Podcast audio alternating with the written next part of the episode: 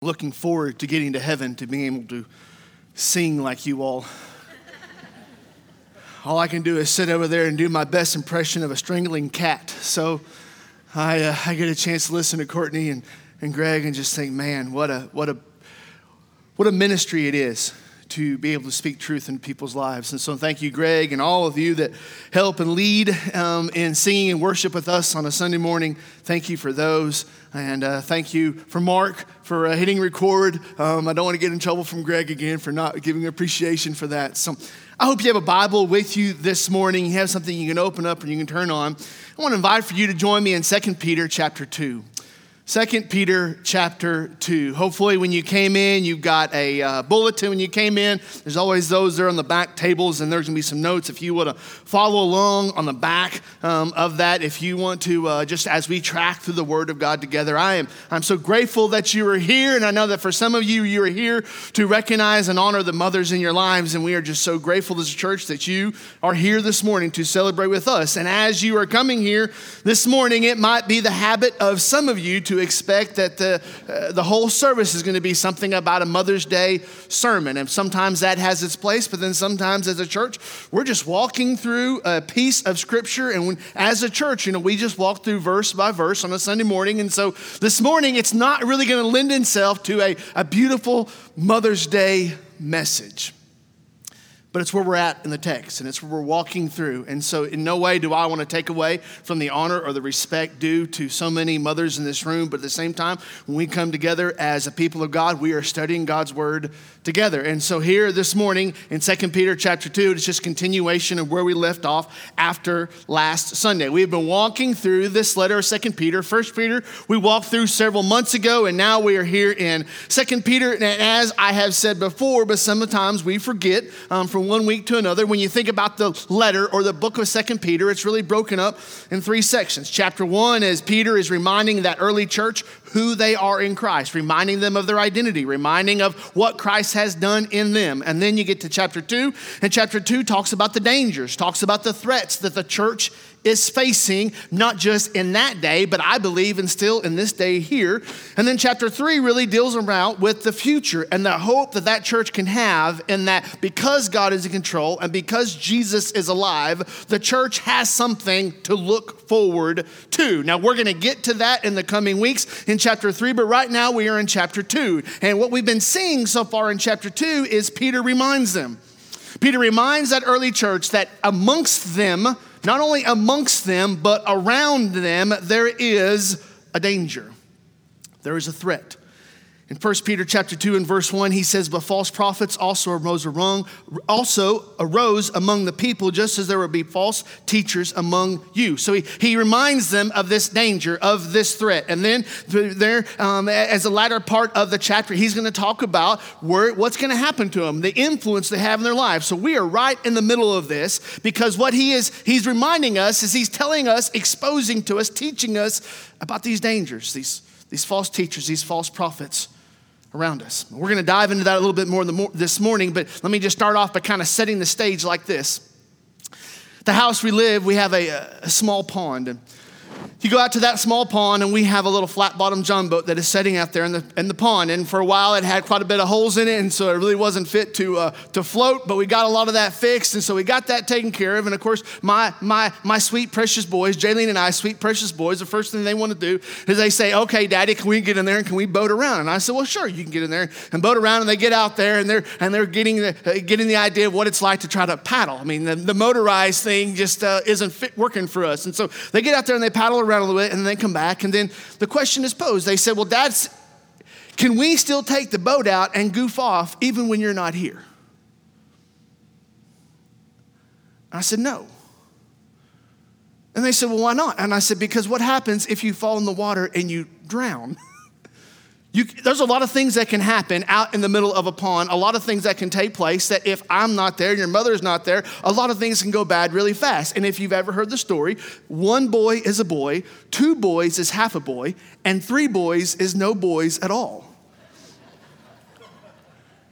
So I know, I know for certain if it is going to go wrong, it will go wrong. And so I look at these young men and I said, No You may not take the belt out if there is not an adult, mature person present. And they made this statement to me. They said, Dad, we don't know what's the big deal.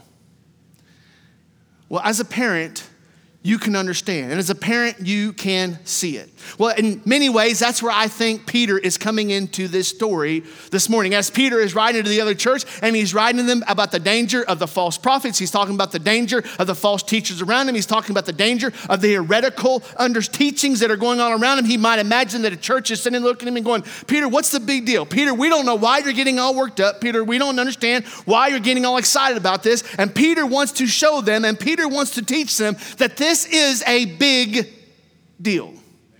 Now I realize that some of you this morning are like, whatever, he's already lost us. And I'm just gonna hopefully, hopefully, I've got you convinced by the time that we are through at two o'clock this afternoon that this is a big deal.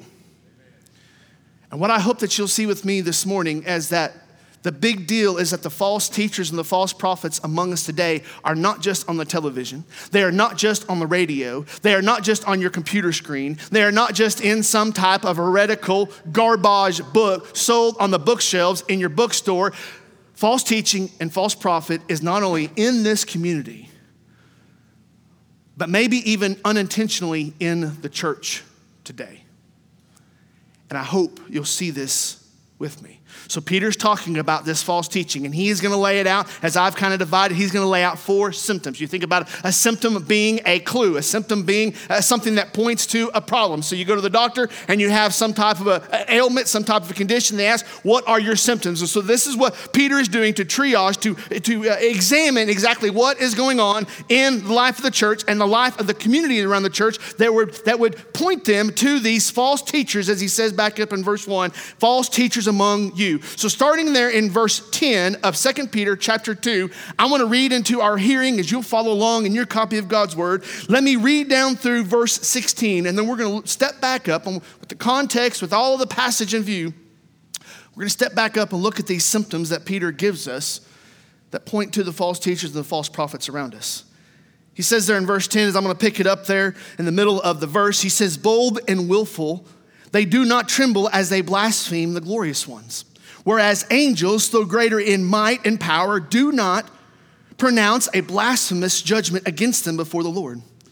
But these, like irrational animals, creatures of instinct, born to be caught and destroyed, blaspheming about matters of which they are ignorant, will also be destroyed in their destruction.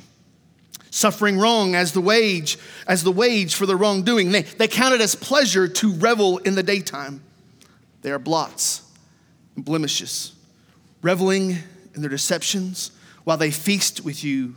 They have eyes full of adultery, insatiable for sin. They entice unsteady souls. They have hearts trained in greed, accursed children.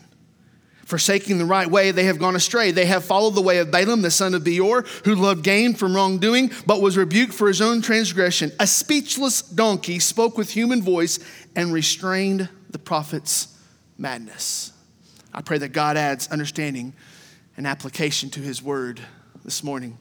As you read along with me, as I read aloud, you might say, well, that's just kind of a strange place to start and a strange place to end. But as I told you in the past weeks, it's hard to really take this chapter and try to really start at a beginning or end at an ending. You really just have to get as much as you can because a lot of times they will tell us that the mind can only endure what the seat can handle. And so, really, we have a limited scope amount of, a, of attention or time that people are willing to give as we're studying. So, I've tried to break this up in some bite sized pieces that as we gather on a Sunday morning, we can look at and then we can come back back to the next week, and it ties all in. So, right here in this passage, the first few verses here in chapter 2, he talked about the reality, of the presence of the false teachers. Then he comes back into verse 4 through verse 10, he talks about the fact that God knows that these false teachers are here. It's not that it's taking God by surprise, God knows that it's happening. Don't lose heart, don't lose your mind. God knows, and God has it under control. Then, as we'll see in the next week to come, verse 17 all the way down through uh, verse uh, 22, he's going to talk about the influence influence in the future they have. But this morning, he's going to talk about how to identify the false teachers. How to, ident- how to identify the false prophets among us. He gives us four symptoms. The first one is this profane speech. Profane speech. Now, what do I mean by profane speech? Well, profane, if you look up the dictionary definition of profane, profane is something that is ungodly. Profane is something that is not in step with the holiness of God. Profane would be something that would be out of place unholy, unrighteous, anything that goes against God is profane. So you, he, what he says is he's identifying them as having a profane speech. Where do I get that from? Look at verse 10. He says they are bold and they are willful. So he identifies their attitude and their behavior and their motivation. He says they are bold and willful. And notice again, they do not tremble as they blaspheme the glorious ones. And commentators are kind of split on what this glorious ones means. Are they talking about God? Is it talking about the Trinitarian picture, God the Father, God the Son, and God the Holy Spirit? Is he talking about the angelic beings that you see referred to in other places in Scripture? Commentators are kind of split on what exactly he's talking about, but the emphasis is still a unified understanding that what he is saying, what Peter is saying, is that you have these individuals and they are blaspheming. They are speaking against God. They are insulting, insulting the nature of God. They are slandering the character of God, and they are saying things that even angels are scared to say. And we are living in a context and in a society today that we have people that are willing to say things that even the disciples and the apostles and the people that have come before us were even too scared to say. And we are living in a time and we're living in a culture that you see this profane speech. Now, I'm not just talking about some of the crude things, I'm talking about when people start saying, well, God wouldn't do this, and God did do that, when God didn't say that, and God didn't do that. See, we're living in a day and age that people are making all kinds of assumptions on behalf of God when God never said. And so they will come and they will say, Well, this is what I believe and this is what I hold to be true. And may I tell you as lovingly as possible, it doesn't matter what you believe and what you hold to be true. What matters is what does God's word say. Amen. So if God's word was to say the sky is blue, it doesn't matter what color you think it is. God said it's blue, so it's blue. And we're living in a day and age that everybody wants to come up with their own truth. Everybody wants to come up with their own idea what is right and wrong. And you have a situation where people are profaning through their speech, they are profaning the holiness and the righteousness of God. Think about it like this. Once upon a time in my life, before I was trying to be who I'm being today, I had a different vocabulary. There were a lot more words that I would say that usually had about four letters, and that's all it consisted of. And a lot more colorful vocabulary, a lot more crude vocabulary, and a vocabulary that I knew that I would say amongst my peers or say amongst the people that I work with, but I would not dare say in front of mama. And so I'd get to the point, you know, eh, well, you probably have never been there. I'll just tell you where I've been. So I'd get to the point that all of a sudden you'd show up at mama's house and you'd find yourself, as you're thinking about what you're getting ready to say, having to filter. Oh, I can't say this, I can't say this, I can't say this, because all the things that I say at work, I can't always say the speak to way at work the way that I do at my parents' house. Some of you all get like that at church. Some of you come in, I can see it in your faces. You're getting ready to say something, and it's like, blah, blah. And then sometimes you say it and then you're trying to reach to grab it to take it back and it's, it's too late. It's already, it's already gone. And once upon a time, we as a culture had a filter in what we said out loud about God. And now, as he's talking about it, he says there in verse 10, they are bold and they're willful. They do not tremble as they blaspheme the glorious ones. What Peter is reminding them there is that you have these false teachers, these false prophets, and they are saying things that the Bible says is not true. And not only are they saying it, but they're shouting at the rooftops and saying, Oh, listen to me, I know. And because God's people are too ignorant, and because God's people are too asleep, and because God's people are not paying attention, they do not say, That is wrong. And he says one symptom that you will know them is from their profane speech. But then he gives another symptom. He talks about their arrogant thoughts. Their arrogant thoughts. If you, if you continue on there in verse 12 of the text, notice what he says. He says, But these, like irrational animals, creatures of instinct, he, he's referring to this idea of their behavior. He's referring to this idea of their actions. He's referring to how they behave in public. And he says they're like irrational animals, creature of instinct. What is he talking about? He is talking about the way they behave and the way they act. It's like they're going through their lives and they are just sitting there thinking, you know what? I know the answers. I know what is true for me. I know what is best for me. I know what is my truth. I know what I believe. I know how I believe it. And that is enough for me. It doesn't matter what God's word says, it doesn't matter what God is doing. We have so calloused our hearts that we have talked ourselves into believing a narrative and a picture of God that matches what we want. And unfortunately, we're living in a day in a society now that you can find a church that will pander and pamper to your own desires. You can find a book, you can find an author, you can find a, you can find a group on Facebook. If you want someone to confirm, to, to affirm, and to conform or confirm your choices, you don't have to look very far because there is someone out there. So, what Peter is saying here in this text, he's talking about these false teachers, he's talking about these false prophets, and he said they act like irrational animals, they act like creatures of instinct. In other words, what he's saying is, you see this, you notes, they had so much ignorance about what God's word said, but then they coupled it with pride. And when you take ignorance and you take pride, the result is arrogance.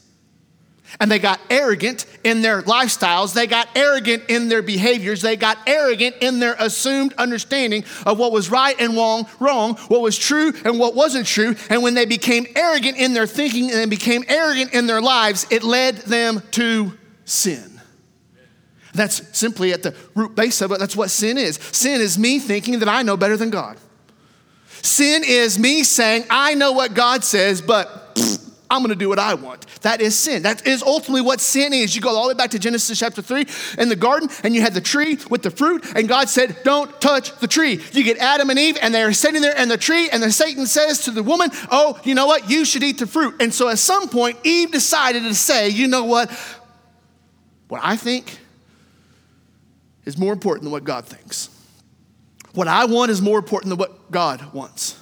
Where I'm going is more important than where God wants me to go. And it started with ignorance because they didn't understand the full ramifications of the sin. It started with pride, thinking that they could know more than God knows. It led to arrogance, which arrogance led to sin. So Peter is saying this is the danger. This is the problem is they have these arrogant thoughts. They have so codified. They have so calloused themselves. They are running around almost doing things without thinking, but they're animals that are acting like they're just doing this by instinct. The problem is, the problem is what he says is what happens. They're born to be caught and destroyed. Blaspheming about manners of which they're ignorant and will be destroyed for their destruction. He says you have these arrogant people. And these arrogant people are running around almost as if they don't even think about it. It doesn't even register. It doesn't even, that doesn't even make a difference in their homes and their lives. They're just running around with arrogant thoughts, profane speech, leading people astray. I think back to Genesis 11 and chapter 4. If you go back and look at the passage, you see this building of the Tower of Babel. And the whole nature was as a group of people got together and said, let us, let us build this and let us make this and let us do this. That way we can get the glory, we can get the praise, we can get the recognition. And in chapter 11 and verse 4, it comes together. There's a phrase there in the Bible that says, let us make a name for ourselves. Their whole motivation was is not to bring glory to God, not to point other people to God, not to submit themselves to God. Their whole point was, I want the, I want the glory, I want the attention, I want all the credit. Which is a lot of the way that the social media today is engineered. The likes, the repost, the retweets, the followers. I've got to make something that lands on the For You page. I've got to put a picture that gets the right swipes instead of the, less, the left swipes. I've got to do all these things to get the approval and the accommodations and the applause of people around me. And at the root of it is an arrogant thought thinking that we can be our gods, that we can be gods to ourselves. And so Peter says not only do they have profane speech, but they have arrogant thoughts. Not only do they have arrogant thoughts, but then as he continues on, they have shameless behavior. Now, there in the bulletin, if you're following along, it's a typo. It's my fault. It's not Donna's fault. It's my fault. I put it in there. I'm sorry. There's not supposed to be a hyphen or a break or anything else. You just write on through that. It's the idea that they have shameless thoughts. Where do I get that from? Well, continuing as we follow along down in the text, notice in verse 13, notice how it says, about the mid part of verse 13, it says, They count it pleasure to revel in the daytime. Now, that's an interesting idea. That's an interesting phrase. So, what is Peter trying to say? Peter is recognizing that there are these people out there that are pursuing after sinful lifestyles. They are pursuing after behaviors, actions, and conducts, speech, thoughts, everything that they know goes against God's word. They're doing all this, but no longer are they doing that in secret. No longer are they doing that in the dark. No longer are they doing that away from the eyes of the people that matter. Now it says they take pleasure. Not that they are embarrassed, not that they are afraid, not that they are ashamed. They take pleasure, it says in the text. They take pleasure to revel in the daytime. And I put there in your notes, they celebrate sin. They celebrate sin. I don't want to be the pot calling the kettle black. And I don't want to be the person throwing rocks when I live in a glass house. I don't want to be the person that comes across as being judgmental. I don't want to be the person coming across and being hypocritical, saying it's not okay for you to do that, but it's okay for me to do just something else, or, or your sin is worse than my sin, or my sin is better than your sin. And no way do I want you to hear me come across as to say that you're wrong and I'm right, even though both of us are sinners saved by grace, or that you're wrong and I'm right because I'm a Christian and you weren't. But there is something ungodly and unholy when we celebrate sin. And nowhere in Scripture are we commanded, nowhere in Scripture are we modeled, nowhere in Scripture are we encouraged to celebrate sin. He says that there is shameful behavior. Look in verse three. He says they counted pleasure to revel in the daytime. What, so, what, what does that mean? They are blots and they're oblivious, reveling in their deceptions while they feast with you. So, this idea that you have people among you that are sharing meals, that are sitting down and they're having fellowship, they're in friendship, they're part of your workplace, part of your workplace environment, they are part of your family get togethers. You have these people that are around you, but when they come around you, they are reveling in their deception, they're reveling in their lifestyles. They're saying, I want to celebrate, and then you're wrong if you don't celebrate with me. And that's a pressure right now that's going on in our schools, parents that our children are expected to celebrate and affirm and support sinful behavior in the words and the eyes of God. And it's not a matter of the church being judgmental. It's not a matter of the pastor being hypocritical. It's saying God's word says it's a sin, and yet we have a school system that is saying we expect you, we demand you, and we will per- we will uh, we will oppose you if you do not celebrate sin. So he says there in the text, what is it doing? That uh, not only do they have this profane speech, this arrogant thoughts, they have shameless behavior. What are they doing? They have these eyes full of adultery, insatiable for sins. They entice unsteady souls. They have hearts trained in greed. And then he says it in the emphatic at the end of verse 14. He says, accursed children. This is how the Spirit, inspiring the pen of Peter, describes these people cursed. Not only do they celebrate sin, but they seek the feeble to follow them. Where do I get that from? We look there at the part of verse 14. It says, They entice unsteady souls.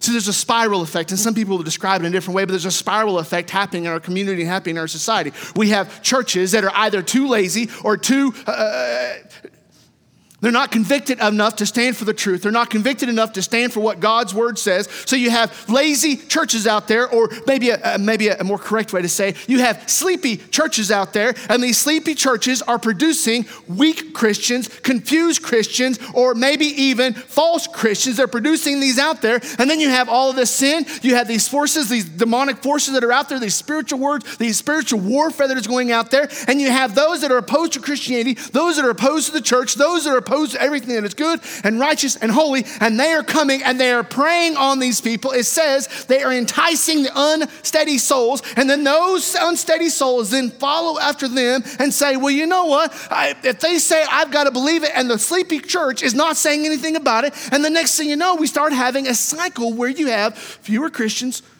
weaker Christians, fewer Christians, weaker Christians.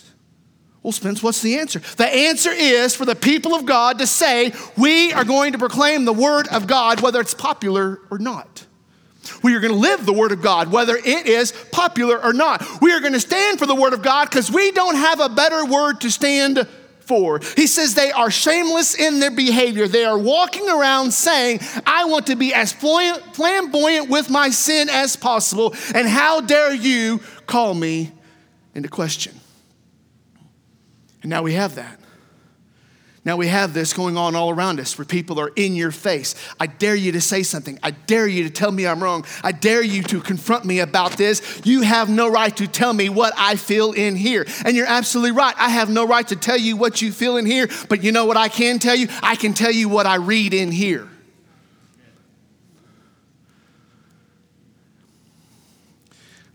The fourth one they have deceptive pursuits. They have deceptive pursuits. Let me race to pull all this together because of our time is short this morning. So listen to verse 15. Forsaking the right way, they have gone astray. They have followed the way of Balaam, the son of Beor, who loved gain from wrongdoing, but was rebuked for his own transgression. A speechless donkey spoke with a human voice and, was, and restrained the prophet's madness. Now, we're going to come back to the first part of verse 15, but some of you may go, What in the world is this? What, what is this picture of Balaam? What in the world is he talking about here? So, let me do my best uh, attempt at trying to explain what he's referring to here when it comes to Balaam. Now, Balaam is a reference all the way back to Numbers chapter 22.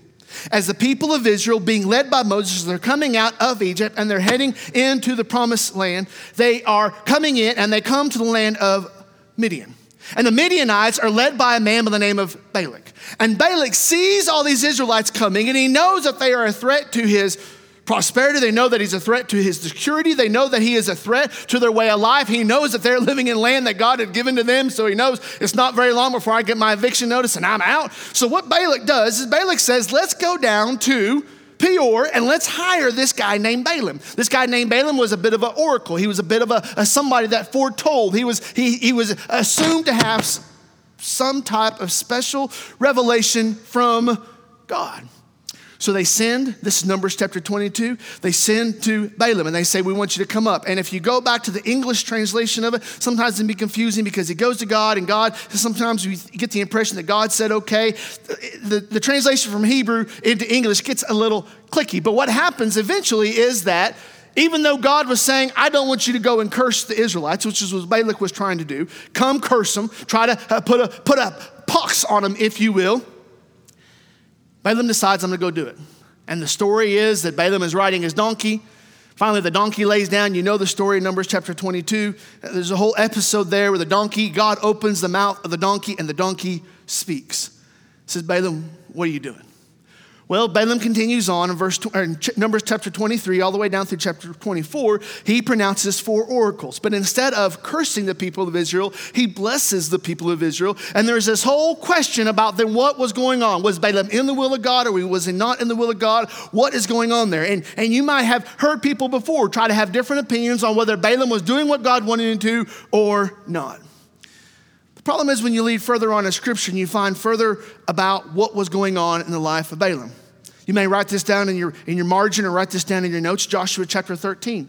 In Joshua chapter 13 and verse 22, the Bible tells us about when they came in to conquer the promised land, that the people actually killed Balaam. And they said they killed Balaam because he was practicing divination. He was considered to be one of those that was doing witchcraft, one of those that was doing the, the dark arts, one of those that were trying to conjure up tarot cards, Ouija boards, Holy Spirits, uh, uh, crystal balls, all of these things that he was one of he was one of the, the people that were on the other side. Then you also think about a, a passage like in Jude, and it talks about the work of Balaam and the fate of Balaam. But what is even more telling is in Revelation chapter 2 and in verse 14, as Jesus is writing to one of the angels in the seven churches, he talks about and explains at the heart what was Balaam's folly. It says in Revelation 2 and verse 14, but I have a few things against you. You have someone, you have some there who hold to the teaching of Balaam. Okay, so what's so wrong with that? Who taught Balak to put a stumbling block before the sons of Israel, so they may so that so that they might eat food sacrificed to idols and practice sexual immorality. Now, what am I getting at, preacher? What I'm getting at is, is what Balaam decided to do, even though he had came in Numbers chapter 23 and chapters 24, and he pronounced a blessing upon the people of Israel.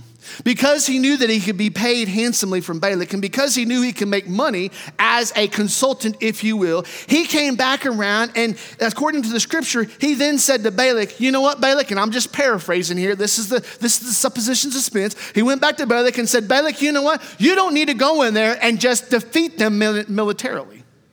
You don't need to go in there and you don't need to beat them as far as killing them or removing them from your property. You don't need to go in there and to destroy the people. You know how you beat them? You neutralize them. You get them to practice idolatry with your gods. You get them to intermarry with your families. You get them to do trade and to step away from the distinctives that made them the people of God. You get them to abandon all of the things that God had taught them and told them to do, you get them to live like you, and you no longer have a problem with the Jewish nation because now everybody is living the same, just like you. So the folly of Balaam as you go back there to Second Peter. The folly of Balaam, when it says they have gone astray, they have followed the way of Balaam. The way of Balaam was not coming out outright to say God is not real. The way of Balaam is not to come outright and now and say the church is not true or the Bible is not right. It's just simply saying, you know what? Don't listen to the church. Don't listen to your Bible. Let me just tell you what I think, and let's just follow our own way. And instead of trying to outright go against the church and to destroy the church, we're just simply saying we will just make the church irrelevant. We will spiritually castrate the church. And that's where we're at in many ways today is that we have people that are that are pursuing deceptive pursuits. If you go back there in verse 15, notice it says, let's get back to that. It says in verse 15, forsaking the right way. In other words, it says there in your notes, they know the truth. They know right from wrong. They know what God's word says. They know what they should do. They know what God expects of their lives. They know the truth. But the reality is, and some of you are going to push back on this and say, I don't like that idea, but this is the truth. They love Satan more than God. At the end of the day, they love Satan more than God. Well, Spence, how can you say that? Because the Bible tells us that either you're living for God or you're living for the God of this world. The prince of the, this world, the prince of this world, the God of this world is Satan. Either you're living for Satan or you're living for God. Well, I, I just don't, I think that's a little bit strong, Spence. I, I think that's a little bit much. Of course. Of course, that's supposed to be how our response is. Because we don't want to be confronted. We don't want to be convicted with the nature of our sin. And the reality of our sin is that it either it either leads us to God or it leads us away from God. And the same way with our lives. Every single one of us here this morning, you're producing fruit. And your fruit either points to God or it points to Satan. So, what Balaam is doing is Balaam is coming in and he's trying to tell them through Balak and against the Israelites, he's saying, you know what? You just deceive them, you pursue them, you direct them away from God, and they will pursue the things of this world. And you don't have to about fighting them anymore because they're living and doing just like what you're doing. And so he says back there in verse 15, forsaking the right way. What have they done? They've pursued after the teachings of Balaam and their deceptive truths all around us. There's half truths, there's short truths, there's small truths. My children get so tired of being in the vehicle and riding down the road, and we'll be listening to something. And I'll pause it and try to explain to them and, and show them and, and, and try to help them think through and help them understand what they are hearing. So just the other day, we were going down the road, and, uh, and some commentator was talking about this disinformation board that the federal government has, has come out with, and this idea, this disinformation. This commentator, of course, they've gone back to the Ministry of Truth, and all the, all the back and forth political arguments that have come about. But at the end of the day, I stopped it and I said, But boys, at the end of the day, they're really arguing about what is truth. Who determines what is truth? Because this party over here says this is true. This party over here says this is true. This preacher over here says this is true. This preacher over there says this is true. This church over here says this is true. This church over here says this is true. You and I are sitting in this room, and one of us says this is true, and the other one says something else is true, and we have all of this conflict of what is true. And the tendency is, is that we just say, well, you know what, you can have your truth, and I'm going to have my truth. The problem is, is that there's only one truth. There is only one truth. You can have different opinions, you can have different ideas, you can have different false understandings, you can have different positions philosophically. There is only one truth. Why do I say that? Because when I think in this world, if this is scotch tape and this is an ink pen, they cannot be the same thing. And if I say this is an ink pen, and I say this is an ink pen, your very eyes say they both can't be an ink pen because they are two different things. And at the end of the day, the only source of truth that we have that is infallible, inerrant, and always trustworthy is right here. This is the only truth that we have, brothers and sisters.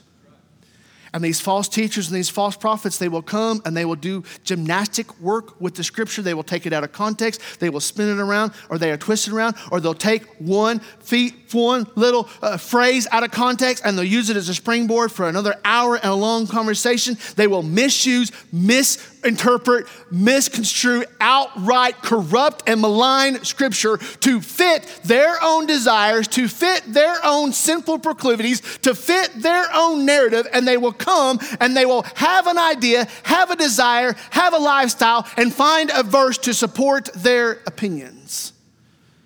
And Peter says they're false prophets and they're false teachers. Well, isn't this good news? Isn't this just encouraging around us? But as I said at the very beginning, the danger is, is that we can be lulled into this idea that all of this is happening on the TV all this is happening on the radio. All of this is happening two states away. All of this is happening somewhere else. And the reality is, the saddened, tragic reality is, it's happening in this community. It's happening in this community. False understandings, false teachings, whether intentional or unintentional, you have people in this community, and I would dare say we have to be careful of assuming that it is not already happening in this church, where you have people that are being profane in their speech against God. You have people that are being arrogant in their thoughts about God. You have people that are being shameless in their behavior, both in church and out of the church. And you have people that are deceptive in their pursuits. So, then what's the good news? So what, so what am I supposed to walk out of here with this morning, Spence, that gives me something to be encouraged about? What is the good news? Well, I put there in your notes just three quick things and we'll be done. The first one is this God is a big deal. The boys are looking at me wanting to go in the pond, they're like, We don't understand what the big deal is. We don't understand why you won't let them do this. Peter's coming to the church and saying, These false teachers, these false prophets, they are a big deal. Be on guard. But I want you to hear from me this morning God is a big deal. Exodus 20, verse 3, God says, You shall have no other gods before me. First Peter chapter 1, 16, God says through the pen of the Holy, or through the pen of Peter, through the inspiration of the Holy Spirit, Be holy, for I am holy. We have a big God. We have a righteous God. And when we think about this world today, there's a lot of things that they say are important, are necessary, are things you can pay attention to. And I want you to understand that God is a big deal. So when it comes to the questions about, well, what do I listen to and how do I pursue it and how do I understand this and, and who, who, who gets to decide what is truth and what is right and is wrong, God is a big deal. But even more so than that, I want you to hear from me this morning that eternity is a big deal. If that's what we're talking about. That's what laying, that is what is laying in the balance is eternity. The question of when you are being deceived and you're being led astray by these false teachers, by these false prophets, they are trying to get you and I to believe and to pursue and to live for the things of Satan. And yet God is saying, don't do it. So then you get to a place like Matthew chapter 25. Jesus is speaking about this final judgment that is coming, and you get down towards, there towards the very end. He's talking about the sheep and the goats. He's talking about the saved and the lost. He's talking about the two different sides, one on his left and one on his right. And he says to them in verse 46 of chapter 25, and these will go away into eternal punishment, but the righteous into eternal life. Eternity is a big deal. And every, every eyeball that I see in this room, the Bible says, will spend an eternity somewhere. You will spend an eternity somewhere. Now the problem is is trying to grasp what this eternity looks like. We have no way of understanding what eternity looks like. Some people say it's like trying to get your driver's license changed to the DMV. Some people say it's like sitting through a school board meeting. Some people say it's, it's like going through uh, marital counseling. Some people say that it, it's sitting in the doctor's office. Some people say that it's sitting in the dentist chair. So everybody has a different way of describing it, but nobody has any concept of what eternity is because we're time bound people. But eternity, by definition, is forever.